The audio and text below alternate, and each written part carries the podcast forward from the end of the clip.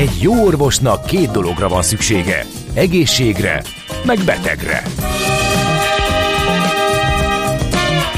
Folytatódik a minden hétköznap reggel jelentkező tünet együttes. Villás reggeli, a gazdasági Muppet Show.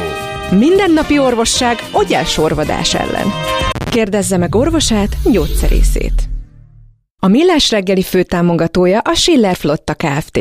Schiller Flotta is rendtakár, a mobilitási megoldások szakértője, a Schiller Autó család tagja. Autók szeretettel. A műsor támogatója a Holdalapkezelő Zrt. Az infláció elleni védekezés és az online vagyonkezelés szakértője.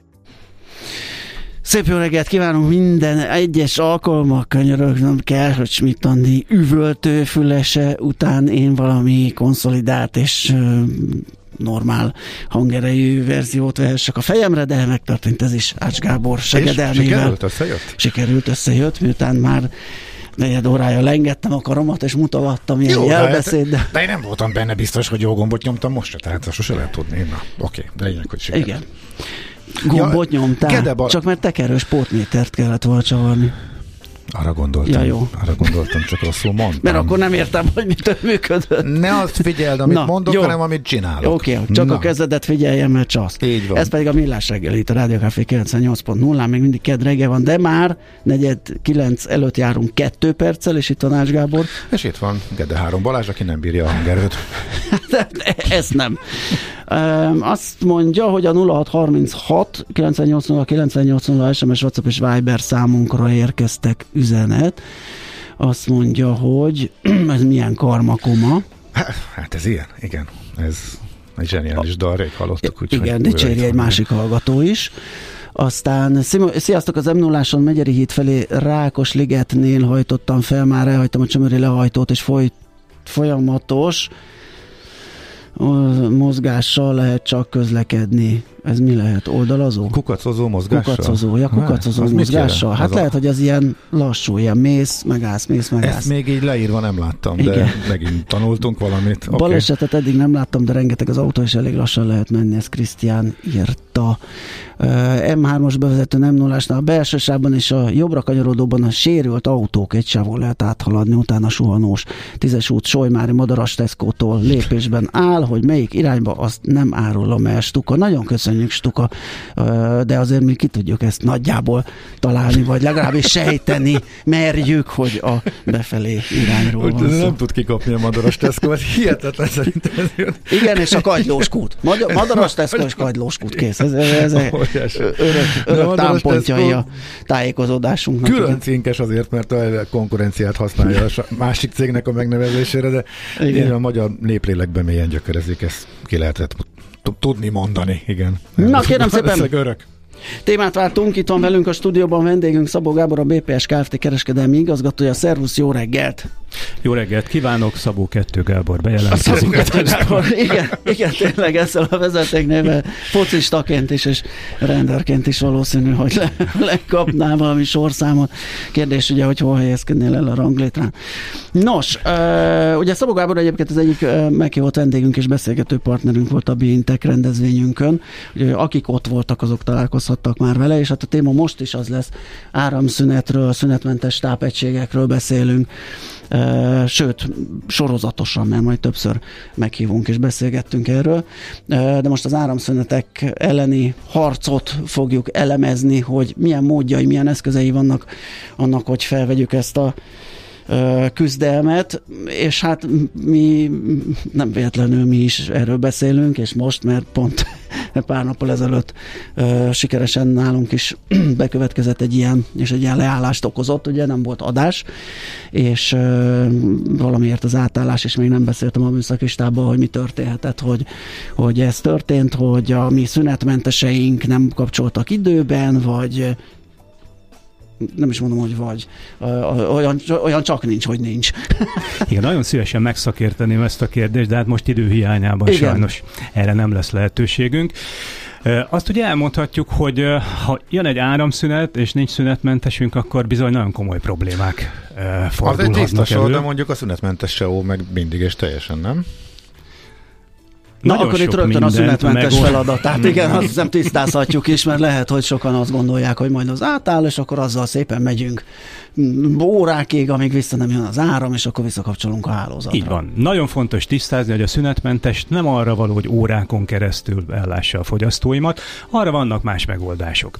A szünetmentes tipikusan ilyen tizenöt-harminc, maximum hatvan percre szoktuk méretezni, mert hogy ez az idő bőségesen elég arra, hogy bizonyos rövid áramszüneteket áthidaljon, vagy pedig, ha az áramszünet hosszabb ideig tart, akkor leállítsa szabályozottan a fogyasztókat. Tehát ez egy nagyon fontos dolog. A szabályozott leállítás az egyik legfontosabb. Kicsiben például az én home office-omban egy szabályozott leállás, azt mondjuk, van időm elmenteni a doksimat szépen, tehát nem, nem rám fagy az egész, és kuka az egész délutáni munkám, mert persze nincs beállítva automatikus mentés, mert miért lenne, uh, hanem szépen el tudom menteni, elrakni, kilépni a Windowsból, lekapcsolni. Nagyban pedig azt jelenti, hogy egy adatközpontban mondjuk Aha. az összes folyamat végig tud futni, tehát szabályozottan leállnak a szerverek, a storage-ok, minden egyéb eszköz, nem hibásodnak meg a berendezések, nem történik adatvesztés, ami az ugye nagyon, nagyon, adat, nagyon fontos tényező. Mennyi idő alatt kapcsolod be a szünetmentes, vagy mennyinek kell lenni ott, hogy áthidalható legyen, és hogy pillanatnyi ingadozás nélkül menjenek tovább a rendszerek, amikor hirtelen beesik az áramszünet? Ahhoz, hogy érdemben megválaszoljam a kérdést, nagyon technológiai mélységekbe kéne belemenni, de a azt most nem fogok, csak én ezt kérdezzük meg a felszínt. Hogy igen, mondta, a szünetmentes... Hogy mondta egyik, egyik szakértőnk, hogy menjünk, lak, menjünk le lakossági szintre. Igen, igen, tehát a szünetmentesek mondjuk úgy, hogy folyamatosan üzemben vannak, figyelik a hálózatot, és gyakorlatilag rögtön beavatkoznak, hogyha bármiféle problémát tapasztalnak. Így röviden. Uh-huh. Tehát ugye egy folyamatos figyelésben van, akkor az azt jelenti egyébként, hogy amikor nincs áramszünet, akkor egy fogyasztó?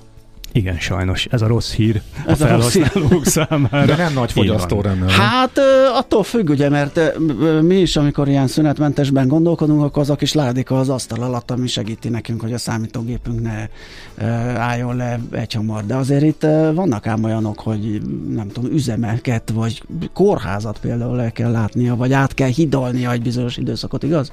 Így van. A te számítógéped az asztal alatt az egy viszonylag egyszerű eset, azt így ránézésre meg tudjuk Bocsánat, mondani. A számítógép az asztalon van, a szünetmentes az asztal alatt, igen, rosszul mondtam. Nem mindegy, akár fordítva is lehetne. Tehát igen, ez egy viszonylag egyszerű eset. Bonyolultabb esetekben mondjuk egy gépsor, egy kórházi műtő, vagy akár egy adatközpont, ugye nehezebb meghatározni eleve, hogy a fogyasztóknak mi a teljesítmény igénye.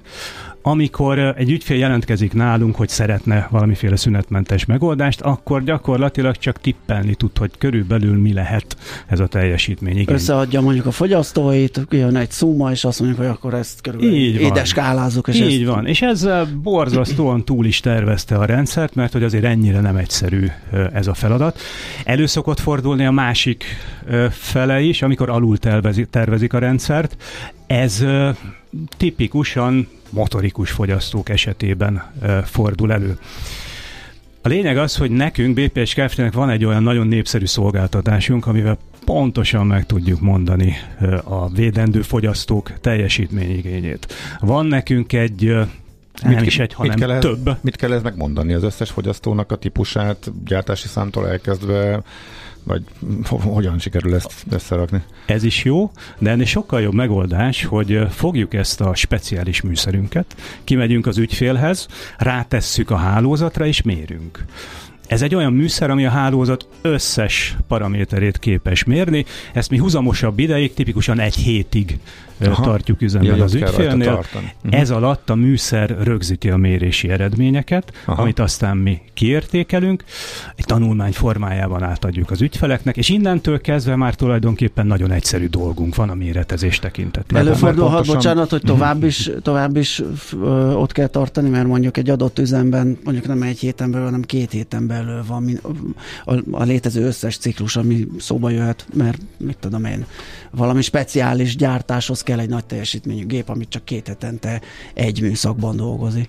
Így van, akár két hétig is kimaradhat. A lényeg az, tehát ez hogy... általában elég szokott lenne az egy hét, de nyilván ügyfél kérdése, hogy ki mit kér egy ilyen felmérését. Az összes jellemző ö, működést célszerű ilyenkor mérni. Világos. Ö, hogy az összes csúcsot, völgyet, egyebeket meg tudjuk mérni, uh-huh. és tisztán lássunk. Ez kisfogyasztóknál és magánszemélyeknél is szükséges elvégezni, vagy ott azért adja magát, hogy egy számítógép néhány, mit tudom én, hűtőszekrén, vagy mondjuk egy háztartásban jelenlevő áramforrások mennyit.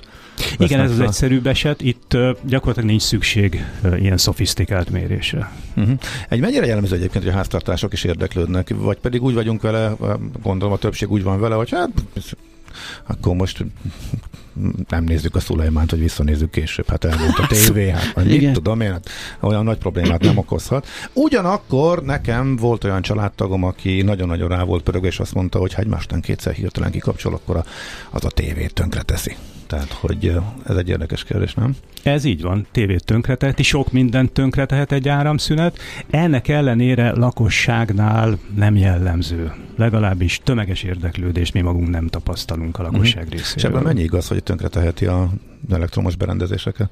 Vagy túl gyakran kell lenni ahhoz? Vagy hogy függ, vagy áramszünet és áramszünet között is különbség van, vagy a feszültség, ingadozás, vagy ilyesmi, vagy mitől függ ez, hogy ha elmegy az áram, az rossz, de még nem akkora nagy probléma, mint amikor visszajön. Uh-huh. Ugyanis amikor uh-huh. visszajön az áram, akkor lehetnek olyan tranziens jelenség, feszültség, lökés például a hálózatban, amit már nem tud lekezelni az adott berendezés. té vé, számítógép, egyéb erre érzékeny berendezések. Aha, tehát akkor nagymamám jól csinált, hogy körbejárt és kikapcsolt mindent? Abszolút jól csinálta nagymamám. De majd lesz ö, lakossági rész is, amit Aha, majd ö, ö, megbeszélgetünk több szempontból is, ugye, mert uh-huh. ö, sok minden érintettség van, de azért még egy valamit bevinnék, ami nem csak lakossági, hogy például van olyan ö, szóbeszéd, ö, nem tudom, és lehet, hogy jó nagy marhaság, de lehet, hogy nem, hogy ilyen villámvédelemként funkcionálhat a szünetmentes táv? Célszerű egy külön eszközt betenni a villámvédelemre. A szünetmentes ugyan megvédi a fogyasztót ö, a villám csapások következményeitől, de hát sajnos ebbe saját maga is tönkre tud menni. Aha, és Na, akkor azt elé kell nyilván. Igen. Nagymamám akkor is kikapcsolt mindent, mikor jött az ivatar, akkor ezt is jól csinálta? Abszolút. Nagyi az profi. A Nagyi, akkor a Nagyi nem fog kikerülni a műsorból, szerintem most már végig szeretjél le a beszéget. Mert akkor mi történik, amikor villámcsap a hálózatban? Most... Hát akkor egy feszültséglökés, nagyon magas feszültség, és ugye ezek a berendezések nem erre vannak kitalálva. Tehát vagy van saját védelmük esetleg, ami leold, és akkor nem megy tönkre minden, vagy nincs, vagy átmegy ezen a védelmen is ez a bizonyos feszültséglökés, és akkor lehet kicserélni a tévét. És a rossz hír az, ugye, hogyha mellét csap is, károsodhatnak az elektromos fogyasztók, Aha. ugye? Mert most már régóta nem csináljuk, és már is feledkeztünk róla, és nem volt probléma, de hallottam, hogy másnál igen, szóval akkor erre érdemes odafigyelni. Érdemes odafigyelni. Aha. Jó, igen. Akkor szerintem a Nagyit azt most a lekvárfőző fazék mellé állítsuk, és beszélgessünk arról, hogy mit lehet tenni. Megvan mondjuk ez a felmérés, és utána mi a következő fázis? A következő fázis, egyrészt meg tudjuk azt mondani, hogy a villamos környezetben van-e szükség bármilyen átalakításra. Uh-huh. Nagyon sokan nem is ja, gondolnak még ez is rá. Előfordulhat. Hát bizony. Ugye eleve előfordulhat az, hogy még egyáltalán nincs kiépítve semmiféle szünetmentes védelem, hát ilyenkor természetesen szükség van valami villamos kiépítésre, vagy előfordulhat az, hogy a meglévő berendezést kisebbre vagy nagyobbra cseréljük, ekkor szintén ugye cserélni kell a védelmet, a kábeleket, az elosztókat, nagyon sok mindent. Ennek szintén lehet egy jelentős költsége, amivel nem mindig számolnak az ügyfelek, de hát mi ebben az esetben az előző mérési eredmények birtokában meg tudjuk mondani, mm. hogy körülbelül mire számíthatnak. Ha már csere, ö, mi az élettartama egy ilyen egységnek? El tudom képzelni, hogy nem végtelen, és előbb-utóbb akár most üzemelő régi ö, ilyen egységeket érdemes lehet kicserélni, mert hogy amit itt említettünk, ugye, hogy fogyasztóként működik, minden régi fogyasztó többet fogyaszt, mint egy új fogyasztó, ez a technika vívmánya vagy haladása, ugye, ami miatt ez így van. Így van, egy szünetmentes áramforrás tipikusan tizenöt-húsz évet ö, uh-huh. szokott kibírni. Az akkumulátorokat mögötte természetesen cserélni kell, uh-huh. azok ö, nem ilyen hosszú élettartamúak. A régi berendezéseknek ugye van egy nagy hátránya, hogy viszonylag sokat fogyasztanak. Mondhatnám, nagyon sokat fogyasztanak. Ellenben egy új prémium kategóriájú Eaton szünetmentes áramforrás, amelynek van egy saját levédett technológiája, az nagyon-nagyon kevéssel beéri. Na most, ha számszerűsíteni szeretném, hogy mi ez a különbség a két berendezés fogyasztásában, akkor nagyon megdöbbentő számot fogok mondani. Példának veszünk egy száz kilowattos szünetmentest, ami a mi fogalmaink szerint az nem egy olyan nagyon uh-huh. nagy berendezés. Ez az, ami mondjuk egy irodaházat el tud látni, el tud látni egy közepes adatközpontot, vagy akár egy kisebb gyártósort is. Ez a száz kilowattos berendezés, a hagyományos, amelyik már üzemel jó sok ideje, az hát viszonylag alacsony hatásfokkal teszi a dolgát, úgyhogy az üzemeltetési költségben ezt kiszámoltuk egészen pontosan az Eaton té cé o kalkulátor segítségével, több mint hat millió forint különbség van évente uh. csak az üzemeltetésben. És ugye azt is mondhatjuk, hogy ez ezek... Ez százalékosan mennyi? Százalékosan mennyi? Ezt abból, hát abból indultunk ki, elmondom az összes, ki, mert összes peremfeltételt elmondom. A így van. száz kilowattos berendezés, egy régi, kevésbé korszerű, mondjuk kilencvennégy százalék hatásfokkal tud üzemelni. Aha. Ez az új prémium kategóriájú Eaton szünetmentes, ez kilencvenkilenc százalékkal tud üzemelni. Na most vonhatod a válladat, hogy te kilencvennégy kilencvenkilenc, tehát alig van különbség. Jó. Most mi ebbe a nagy durranás. Nézzünk bele fordítva a csőbe, és nézzük meg a veszteséget. Tehát a kilencvennégy százalék az hat százalék veszteséget jelent, a kilencvenkilenc az egy százalék veszteséget jelent. Tehát ebből adódik ez a borzasztó uh-huh. nagy különbség. Okay. Ez már akkor is egy jelentős tétel volt, amikor még harminc forintba került egy kilowattóra áram. Manapság az ilyen száz húsz száz ötven forintos időkben ez már valóban egy borzasztó nagy költség. És a másik fontos dolog, hogy ezt nem is látják általában a felhasználók. Tehát közvetlenül egy szünetmentes áramforrás fogyasztását nem méri senki, csak azt látják, hogy már megint milyen magas ez a villanyszámla, és hát el tudjuk azt mondani, hogy részben egy ilyen régi szünetmentesnek is köszönhető. Van valami olyan eset tanulmány, ami így rávilágít ennek a fontosságára, mert nem tudom képzelni, hogy itt nálatok is úgy van, mint sok más ilyen, legyen akár biztosítás, akár biztosító berendezés, akármi, hogy amikor ég a ház, akkor csörög nálatok is jobban a telefon, tehát magyarul, amikor bekövetkeznek események, akkor hirtelen mindenkinek eszébe jut, hogy kéne egy ilyen. Így van, és ilyenkor gondolom kimentek, láttok dolgokat, ezek közül van valami említésre méltó? Pont ez az időszak az, amikor nálunk majd izzanak a vonalak, amikor uh-huh. jönnek a tavaszi viharok. Aha. Erre mindenképpen számítunk. Hát nagyon sok példát tudnék mondani, például egy gyártóüzem. A legt- azt még hozzáteszem, hogy a legtöbb ügyfelünk mind a mai napig informatikai területről mm. kerül ki, tehát adatközpontok, szerverközpontok, aha, egyebek. Nekik úgy különösebben nem kell magyarázni, tisztában persze. vannak vele, hogy erre miért van szükség. A gyártóüzemeknél mind a mai napig még nem természetes, nem jut eszükbe, nem gondolnak rá, hogy bizonyos problémákat meg lehetne oldani egy szünetmentessel. Egy közelmúltbeli példa egy gumigyártó üzem, ahol négy gépsor üzemel egymás mellett. Uh-huh. Egy ilyen hasonló április-májusi időszakban kerestek meg minket tavaly egészen konkrétan. Beszélgettünk velük, felmértük a helyzetet, és végül is szállítottunk számukra egy szünetmentes áramforrást, amivel az egyik gyártósort levédtük. Azóta eltelt már közel egy év, és az a tapasztalat, hogy míg ez a gyártósor egyszer sem állt le, addig a többivel folyamatosan problémák aha. voltak. Tehát ők is érzékelhetik a saját bőrükön és a gazdálkodásukban, van, a, a gyártásban azt, hogy mennyire fontos. Miért csak egyet vettek? Úgy, úgy gondolták, az a legfontosabb, hát, vagy hogy a... Ennek vannak bizonyos anyagi hát, igen. feltételek. Azért, mert te voltál az üzemvezető. Bagoly mondja, ve, a ravasz mondja nekem, hát most ez hihetetlen. Ezek a beruházások ugyan nagyon jó megtérüléssel kecsegtetnek, de ennek ellenére azért ki kell fizetni azt az összeget persze. az elején. Mm-hmm. Tehát úgy számoltak, hogy az a legfontosabb, hogy a legtöbbet termelő, erre kipróbáljuk, erre kifizetjük, többénél meg akkor inkább megvárjuk, hogy illetve, hogy össze tudjuk hasonlítani. Lássuk, hogy összehasonlítva. Hát, ha megúszunk, gondolom. Igen. Uh-huh. A kedvező eredmények fényében, ugye tervben van az, hogy folytatjuk aha. ezeket a beruházásokat. Érthető. Oké. Okay.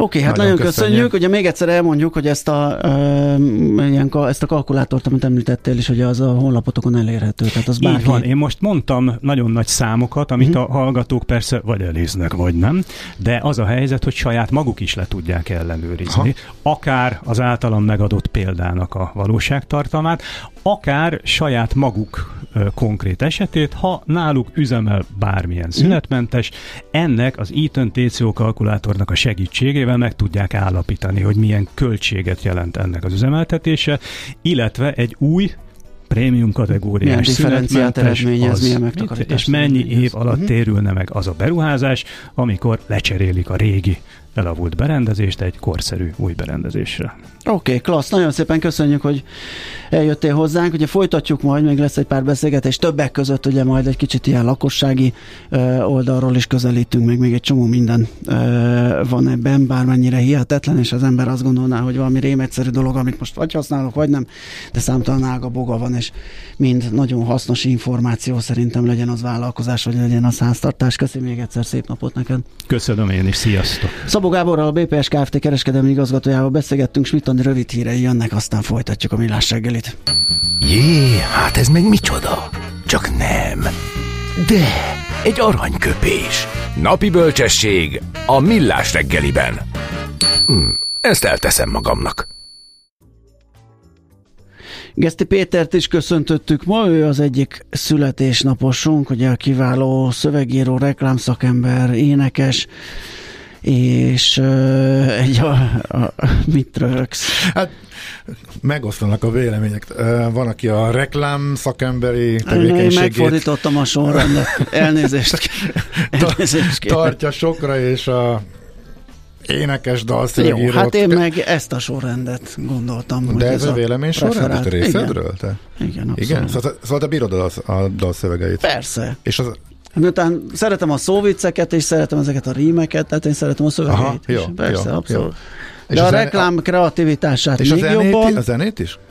Ah, mert annyi, annyi minden van benne, tehát annyi mindent van. Csinál, és így... Egyébként, egyébként... Pont ezért jó, lehet róla vitatkozni, igen. Nekinek megvan a véleménye. Igen. Uh-huh. A lényeg az, hogy egy mondását idézzük most. Én döntöm el, hány éves vagyok, és nem az anyakönyvi kivonatom. Hát ez, hát ez, ez pont a két öreg ember. Te mennyi? Mi, mi mennyi? Hát mennyi vagy? Mi, mi, mennyinek? harmincöt. Hát akkor én vagyok az öregebb, harminchatot mondtam volna, de akkor ez, ezen, ez, ezen nem veszünk össze. Innen oda ennyiért, onnan ide annyiért, majd innen oda ezt és vissza azt emennyiért. Közben bemegyünk oda azokért, és átvisszük amoda amannyiért. Mindezt logikusan, hatékonyan. Érted? Ha nem, segítünk! Észjáték! A Millás reggeli logisztikai rovata következik. Folytatjuk logisztikai beruházásunkat, egy ilyen mintagazdasághoz hasonlóan egy ilyen mintalogisztikai központot építünk, ugye a beszerzési oldalt taglaltuk a múlt alkalommal. Most a tervezést vesszük górcső alá, és ebben lesz segítségünkben Pári Róbert, a kú el em Logistics Solutions Kft. Ügyvezetője. Szervusz, jó reggelt kívánunk! Jó reggelt, sziasztok, üdvözlöm a hallgatókat. Hát ugye a jó tervezés az, az, az mindig jó alapot ad mindennek, úgyhogy ezt gondolom a logisztikában sincsen másképp. Mm, igen, abszolút. Már csak azt kell definiálnunk, hogy mi a jó tervezés. Igen, igen, igen, ez egy fontos történet. Um, Azt kell látni, hogy a logisztikai tervezés szintén nem egy összecsapott dolog, akár egy családi háznál, az is egy időigényes um, folyamat, ahol... Um, Egy családi háznál mondjuk a család szokásait veszik, illetve a működését górcső alá. Itt ugye jelen esetben logisztikában pedig a feladatot igyekszünk minél jobban elemezni. Ez ugye azt jelenti, hogy egy tervezés körülbelül három hónap, ott ölel uh-huh. föl három-négy hónap, mire a végére tudunk jutni. Három fázisból áll jellemzően. Ezt gondolom még nem mérnöki tervezés, hanem itt funkciókat, meg, meg ezeket a tevékenységeket hmm. próbáljuk, vagy ez már mérnöki. Méretezett mérnöki, igen? Igen. Olyan Csak szempont... rövidnek tűnt az idő. A három hónap? Igen. Mm, ugye az épület ebben nincs benne, mi csak a technológiát uh-huh. tervezzük meg ennyi idő alatt, és gyakorlatilag az első hónap jellemzően azt öleli fel, hogy gyakorlatias mérnök csapatunk, az egy fontos dolog, hogy olyan mérnökökkel dolgozunk, akik akik valaha operációkba éltek, és nem csak az elméleti oldalát ismerik ugye a, a raktárlogisztikának, ők elkezdenek adatelemezni, ha rendelkezésre álló adatmennyiségek vannak, a helyszínen mérnek, megismerik az operációt, és két dolog, amit a leginkább meg kell, hogy ismerniük, magat azt, hogy maga a feladat pontosan mi, hogyan érkezik az áru, milyen etapokban, mit kell vele tennünk, és ami sokkal fontosabb, ugye, a, vagyis fontos a túloldal, hogy a, a kiszállítás az hogyan valósul meg, az árut uh-huh. hogyan kell. A gyártáslogisztikáról beszélünk, az egy teljesen más feladat, amikor gyártósorokat kell ellátnunk, vagy esetleg egy magyarországi üzlethálózatot kell ellátnunk komissiózott áruval. És a, a feladat alapos megismerése után a technológiára vonatkozóan kidolgozunk kettő-három megoldási alternatívát. Ezeket az ügyfél igényétől függően ezek lehetnek manuális raktárakra, vagy vegyesen, tehát csinálunk manuális raktárra is vonatkozó alternatívát, valami olyat, amiben már van automatizált megoldás is, vagy akár teljesen automata megoldást is.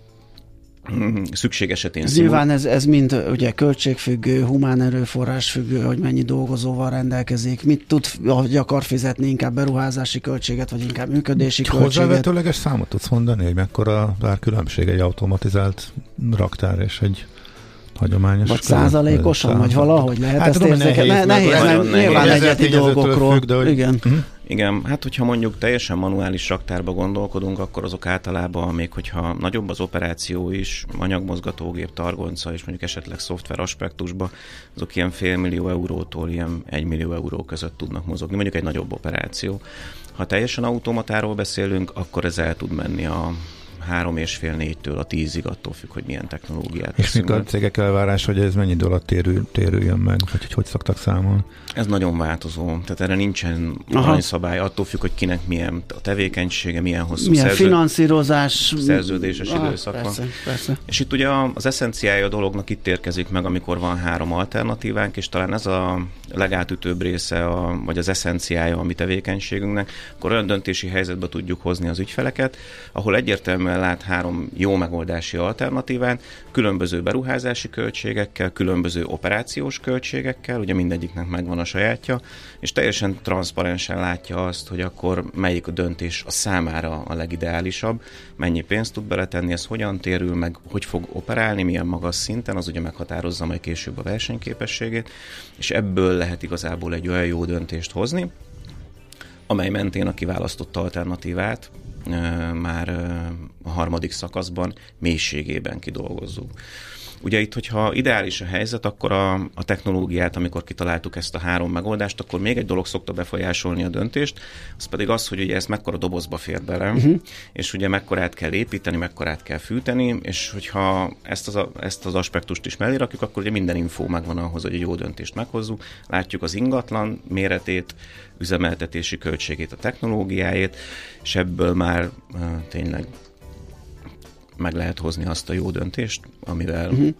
elkerüljük azt, hogy nem működik az operáció, amiről beszélgettünk. Akkor... Igen, igen, igen. Egyébként ilyen, ilyen valamilyen vadfélre tervezésre van példátok, amit mondjuk nem tudom, már azzal mentek mondjuk hozzátok, hogy jó lenne ezt kikalapálni, vagy átalakítani, úgyhogy ez egy használható dolog. Mm, találkoztunk már olyan, hát ami nem volt végig gondolva, alaposan Aha. megtervezve, és találkoztunk olyan operációval több alkalommal, ami ugye nekünk van egy életciklus szemléletünk, ami gyakorlatilag abból áll, hogy hogy több uh, tervezéssel indul egy zöldmezős beruházás, azt megvalósítjuk. Ugye itt nagyon fontos még az, hogy ezt az integrációt, amit mi összehozunk a tervezés során, mert ez egy rendszerintegráció, uh-huh. és egy integrált jó megoldást kitalálunk, azt ugye megtartsuk a többi szakaszba is, ugye itt lesz még egy kivitelezési szakasz, meg egy üzemeltetési uh-huh. szakasz, és uh, ebbe az életciklusban van egy olyan állomásunk, ahol optimalizálunk, vagy újra tervezünk. Tehát akkor, amikor egy operációnál azt látjuk, hogy nem megfelelően működik, vagy azért, mert a feladat megváltozott, vagy azért, mert rossz megoldást hoztak eredetileg a feladatra, akkor abba bele lehet igen nyúlni, és technológiával meg lehet segíteni, újra tervezéssel, átépítéssel. Uh-huh. Ilyen uh, munkavédelmi folyamatok a betervezésre kerülnek? Gondolom azokat is szem előtt kell tartani. Ez itt, amikor említetted, ugye, hogy van olyan verzió, ami több, magasabb munkaerő uh, igényes, van jobban automatizált, gondolom azokat a szempontokat is figyelembe kell venni a tervezéskor. Ez egy, ez egy nagyon fontos aspektus egyébként. Örülök, hogy szóba hoztad. A, a munkavédelem az az, amit a raktárlogisztikában tervezések során is, meg egyébként beruházások során is a leg ritkábban vesznek figyelembe. Aha. A cégek. Teljesen különálló szervezetként működik a munkavédelem, és abszolút szembe megy a, a raktárlogisztikai operáció teljesítményével, hiszen ő biztonságot akar, ugye az Igen. egyik oldalról, ezért ők minél a legbiztonságosabb, ha lassítják az operációt. Aha. Az operáció meg ugye minél hatékonyabban uh-huh. akar dolgozni, tehát két szemben álló területről beszélünk.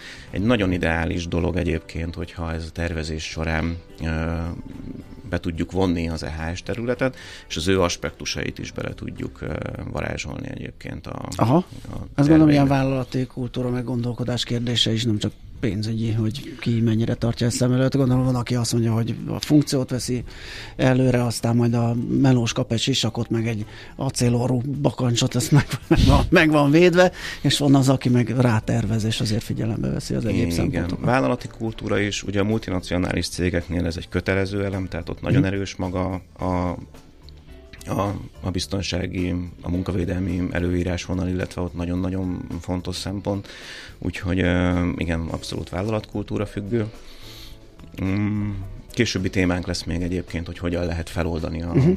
a közöttük álló konfliktust, de minden esetre az egy nagyon-nagyon jó dolog, ha egy vállalat be tudja vonni a logisztikai tervezésbe az E H S csapatot is. Én ebből mind azt szűröm le, hogy a saját tervezés az nem, nem feltétlenül jól járható út a, a cégeknél, mert ugye ez kicsit megint ilyen, ilyen olyan kérdés, hogy mikor legyenek saját informatikusaink, és mikor szervezzük ki. Van-e annyi munka, hogy azt el tudják látni, vagy inkább kiszervezem? Ez is olyasmi, hogy nem hiszem, hogy van ott egy csapat, aki ezt hozzáértő módon meg tudja tervezni, tehát érdemes kiszervezni és máshoz fordulni. Én azt gondolom, gondolom én. Azt gondolom, igen, több aspektusból is egyébként. Az egyik ilyen aspektus az, hogy saját tapasztalatom a saját cégünkben, hogy amikor vállalati folyamatokat fejlesztünk, illetve bármilyen rendszert vezetünk be, vagy változtatni akarunk, azért belülről nézve ez mindig belülről van nézve. Aha. Tehát, hogy nincs, nincs meg az a külső nézőpont. Igen, a dobozon kívüli szemlélet. Igen, igen, igen. Megpróbálunk hátrébb lépni négyet, ötöt, de azért, azért mindig más, amikor valaki ezt kintről nézi. Aztán van egy olyan aspektus, hogy ugye a technológiáknak ez egy nagyon-nagyon dinamikusan fejlődő iparág, és szinte hetente jönnek ki az új megoldások a raktári technológiákból, amiből lehet válogatni. Ugye ebből, hogy valaki naprakész legyen, ahhoz ezzel kell foglalkoznia folyamatosan, és ezben akik a saját logisztikájukat tervezik, ritkán látnak ki ennyire. Mi azért a mérnökeinket folyamatosan képezzük ebben a történetben, keresik az új technológiákat, megismerik, és hát minden technológiának ugye mm. van egy sajátosság, a korlátai, és ezeket kell jól tudni illeszteni, hogy akkor arra a feladatra. Tehát egy nagyon mély gyakorlatias technológiai tudásra van szükség. Egy utolsó fontos kérdés, Gábor már feszegetett itt megtérülés, de ugye csak az automatizált és a, a, az emberi erőforrás intenzív verzió közti különbségre utal, de alapvetően ez az intralogisztikai tervezés, ez ez milyen megtérüléssel kalkulálható, vagy mennyire, tehát így a hasznossága hogyan mérhető? Hát az anyagi. Azonnali. Azonnali. azonnali, tehát hogy annyira hihetetlen, hogy amíg egyébként a családi házak száz százalékát megtervezik, nyilván ennek van egy engedélyes előírási kötelezettsége is, addig a hozzánk beérkező igények tíz százaléka van körülbelül folyamattervezéssel megtámasztva, a többieknek nincs ideje, nem szánnak rá energiát, és ehhez képest egyébként egy logisztikai tervezésnek a költsége, meg mondjuk egy, egy manuális raktár költsége, azért még mindig akkora a nagyságrendi különbség, hogy tíz százalék, a projekt tíz százaléka alatt van körülbelül. Ez érdekes. És, és összességében meg, ha egy picit mellé, tehát az operációs költségben volt egy olyan ö, példánk, ahol ö, megterveztünk jól a folyamatokat, és a, a flotta méreten tudtunk spórolni. Tehát anyagmozgatógépeken mm. spóroltunk három darabon. Most ennek a költsége gyakorlatilag ö, amit megspóroltunk, ha a gépeket, az erőforrást, az operációban lévő emberek munkaidejét vesszük, akkor körülbelül elérte az öt, ö, hatvan havi eszközbérleti díj ötven százalékát, amit megspóroltunk vele. Igen. És közben meg a tíz százalékát nem éri el a költséget, tehát hogy hihetetlen összegeket lehet vele megtakarítani, meg elkerülni hibákat, meg bakikat. Világos. Oké, hát akkor innen folytatjuk. Köszönjük, Robert, hogy ismét eljöttél hozzánk. Szép napot. Én is köszönöm. Szép napot nektek és a hallgatóknak is. Pári Róberttel, a kú el em Logistics Solutions Kft. Ügyvezetőjével beszélgettünk. Tervezés, szervezés, irányítás, ellenőrzés. Kössük össze a pontokat. Észjáték. A Millás reggeli logisztika rovata hangzott el. Nyugodjon meg! Nekik azt mondtuk, maguk az őrültek. Millás reggeli. Nem tudjuk svittanni, valaha betére még hozzánk. Kíváncsi voltam, megint telébe találja azt a másodpercet, de nem, nem, nem. Addig kísérletezett. Volt. Addig kísérletezett. Igen. Még most lemaradt. Hát akkor az megnézzük addig, hogy lelettem dorongolva, hogy micsoda csúnya ageizmust használtam itt a beszélgetés elején. Egy kicsit vakaróztunk, hogy mi is volt az, aztán megfejtettük, igen, hogy a Gábor nagymamáját a lekvárfőző Weidling mellé javasoltam, és ezt, ezt kaptam meg, hogy ez egy ageista. De mi anti-ageist, meg majd self-ageisták is vagyunk, mert hogy magunkon is legalább annyit röhögünk, és humorizálunk az öregedésünkön, meg hogy mennyire arra nem vagyunk. Beszélve, hogy akkor is a Nagyi Lekvári a legjobb, tehát ageista vagy nem ageista, én nagyon örülnék, hogyha még lenne nagymamám, akit megkérhetnék, hogy álljon oda az üst mellé, és főzön egy jó lekvárt. Tetszik, vagy nem? Én is. Mi, ugye? Nekem az anyukám főz, és segítünk neki. Igen. Barack, uh-huh. Szilva. Barack, Szilva, ebben a sorrendben, ja, is, eper is. Hú, én egyszer csináltam egy olyan... követelni fogjuk, postolod kell, hogy hozzá nekünk. Legfinomabb a Szilva. Azt én is csináltam egyszer olyan klasszikust, az a cukor nélkül egy napig, vagy nem tudom meddig. Hát anyukám, nem ez a klasszikus, szerintem tele van nyomva cukorra. Fogyókúrás, fogyókúrás, Balázs. Na majd te is kapsz, megkapod, itt a hallgatók engem már kiosztottak, hogy na, mi? Szemetet eszek, és oh, teljes tévúton járok. Ó, nem is mondom el, hogy mit kaptam az előbb. Egyrészt tejet. Na, úgyhogy ittam kávét, wow. És még, még ilyen péksütiket is. Azt a sok szemetet megfordulni. Hát szégyed magad. Fogyókúrás Balázs kettőnek egy emelt cukormennyiségű lekvárt létszíves szállítsál majd, hogy jó. Hát, jó, hozok, legközelebb hozok. De mit teszünk hozzá? Palacsintát? Extrudált kenyeret és rákérdezem. Ne roncsuk el az élményt. Balázs, akkor nem, nem, nem. Kapsz rendes kenyeret, de egy falatban limitáljuk. Jó, bár én okay. szeretem kolbásztal is. A lekvárt? Igen. Ajajaj. Hű. Sőt, a bundás kenyeret is lekvárral. Azt hittem kolbásztal. Azt hittem kolbásztal. Hát akár. Hármas kombó is. Mindkettővel. Én is ettem már békönnel bundás kenyeret. Na, ugye. Itt lesz jó abba, hogy... Nem rossz az, nem rossz az, lássuk be, de hát az most... Po- na, bármi nem fér bele, még az én ízbe se, diétámba se. Uh, úgyhogy most, oké, okay, maradjunk a híreknél, mert elég régettem azt a keveset, amit ettem, és nem jó ez az irány.